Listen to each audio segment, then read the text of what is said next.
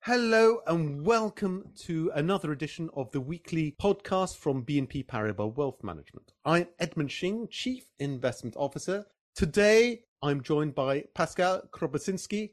We are going to talk about Pascal's area of particular expertise, which is long short credit funds. So not just long only, but long short, i.e. alternative UCITS or hedge funds.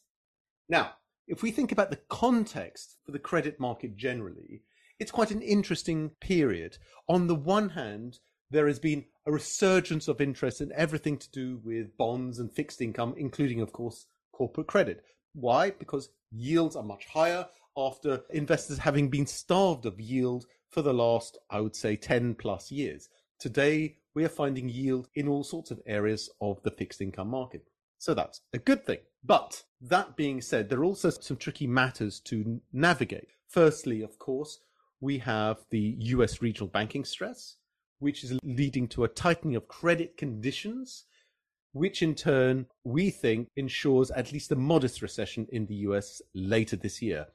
Now, recession is typically not so good for corporate credit, particularly for the high yield credit segment of the market, because you tend to see a rise in default rates in at times of recession and that tends to of course hurt investors because sometimes they don't get back the full principal that they've invested in those companies that default. So on the one hand a lot of interest from investors. On the other hand a macroeconomic context that can be a little bit complicated. And the third element to add to this, of course, is that if we look at risk free assets, such as the return you can get now on cash, particularly in dollars in the US, you can get nearly 5%. So this is again is something, a challenge that we have not seen for investors before. Well, not for a very long time, at least, not for 14 years, in fact. We have not seen cash interest rates as high as they are today in dollar terms. And indeed, even in euro terms, they are rising. We are expecting to see cash rates rise around 3.5% in euro terms over the next couple of months. So that also makes even cash in euro terms interesting. So, amongst this context, Pascal, I've got a few questions for you. So, for instance, why is now a good time to incorporate bonds of good quality, so more of the investment grade style? But on the other hand, at the same time, what about those issues that we think are going to suffer from the threat of recession and the risk of default? Hi, Edmund. These are good questions. If you take a look back at the end of 2021, there were essentially no good or bad corporate bonds. Credit markets have been flooded with cheap financing over many years, and central banks were buying corporate bonds as part of their quantitative easing programs in order to stabilize markets after the pandemics. This had several consequences. It rendered the value of corporate debt homogeneous by compressing all yields and market volatility. In addition, the spread or risk premium between buying a corporate bond with credit risk and a super safe government bond was very low and unattractive.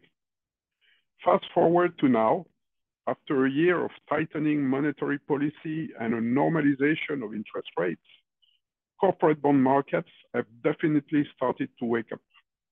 If you are buying bonds, yields are now more attractive, 4 to 5% in investment grade and 7 to 9% in high yield as of the end of Q1 2023.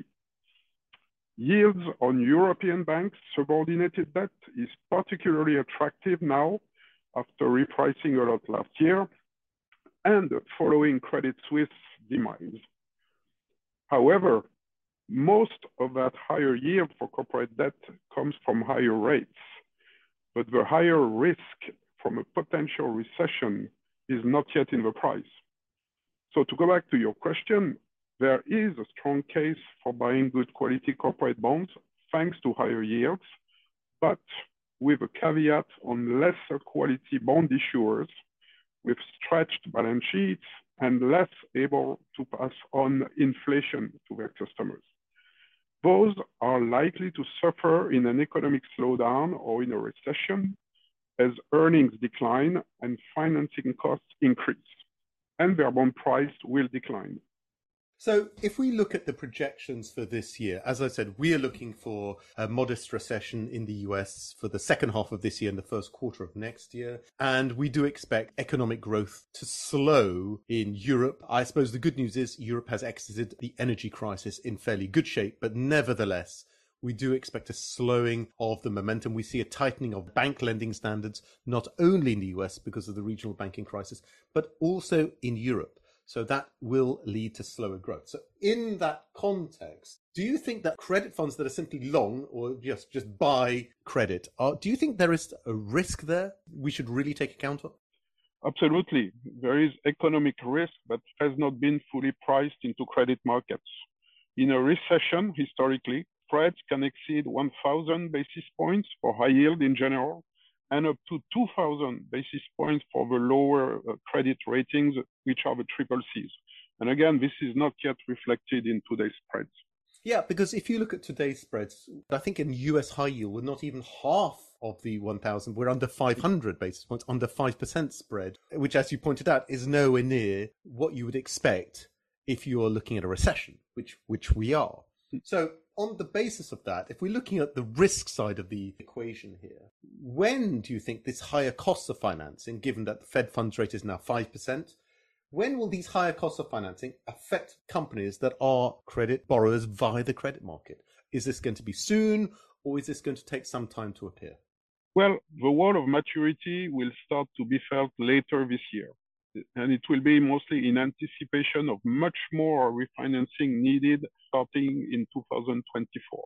And the consequence is that the cost of financing debt may triple for some issuers compared with what they, they were paying so far, and defaults will rise naturally among the weaker borrowers. Okay, so we can see a widening gap between those good quality issuers which offer reasonable yields, which are still, we think, attractive. But on the other hand, there's a whole universe of cr- riskier credit borrowers that we are very much less keen on. So I think a good alternative to just buying a long credit fund and hoping they only buy the good borrowers is perhaps to play some form of arbitrage strategy where we are trying to buy the good bonds and not only avoid, but even, I guess, go short the bad bonds. Isn't that it? And that's really where the long short credit funds that you look at, Pascal, come into their own. Yes, that's correct. There is now more dispersion between the, the quality of corporate bonds as well as more market volatility, especially now that funding costs are higher compared to, the, to that QE era of ultra low rate and a high liquidity environment when even the so-called zombie companies were able to borrow cheaply. If you look at European investment grade now, the gap between lower and higher spreads, which was no more than 100 basis points in 2020 and 2021, is now over two, 250 basis points, right? So that gives much better opportunity set for credit arbitrage.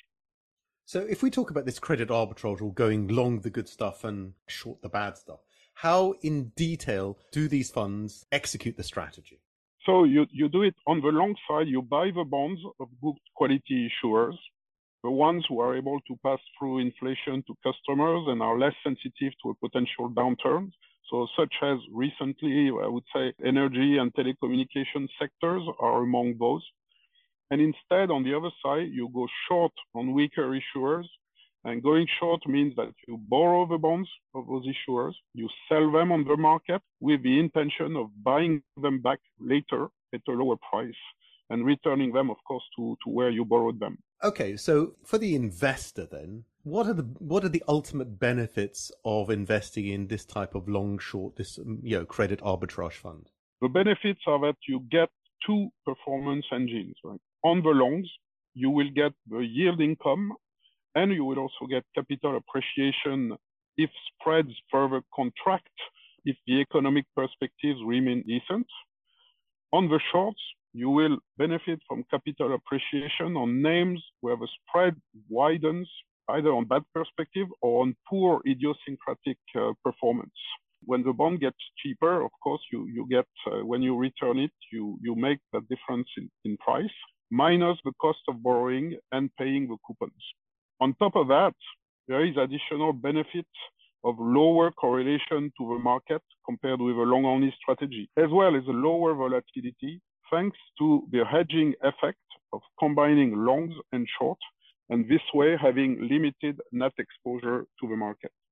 So, in this way, I guess, Pascal, long short credit arbitrage funds are pretty attractive to relatively conservative investors because, as you mentioned, not only do you get the two performance engines, but probably more importantly, you get a much lower correlation to the overall credit and equity markets than you would with a classic long only fund. So, in a sense, it's a good diversification for someone who's looking not just to be exposed on the long side to stocks and, and bonds, right? Yes, that's correct. And this is a good time now to, to take advantage of, uh, of this strategy. Perfect. Well, thank you very much, Pascal, for your time today to explain to us the benefits of these long short credit arbitrage funds. Thank you very much to our listeners for, of course, listening to this weekly podcast. Please like, share, and subscribe to this podcast. And for more content, either audio, video, or written content from BNP Paribas Wealth Management, please search for BNP Paribas Voice of Wealth on the search provider of your choice. Thank you very much for listening, and until the next time, bye bye.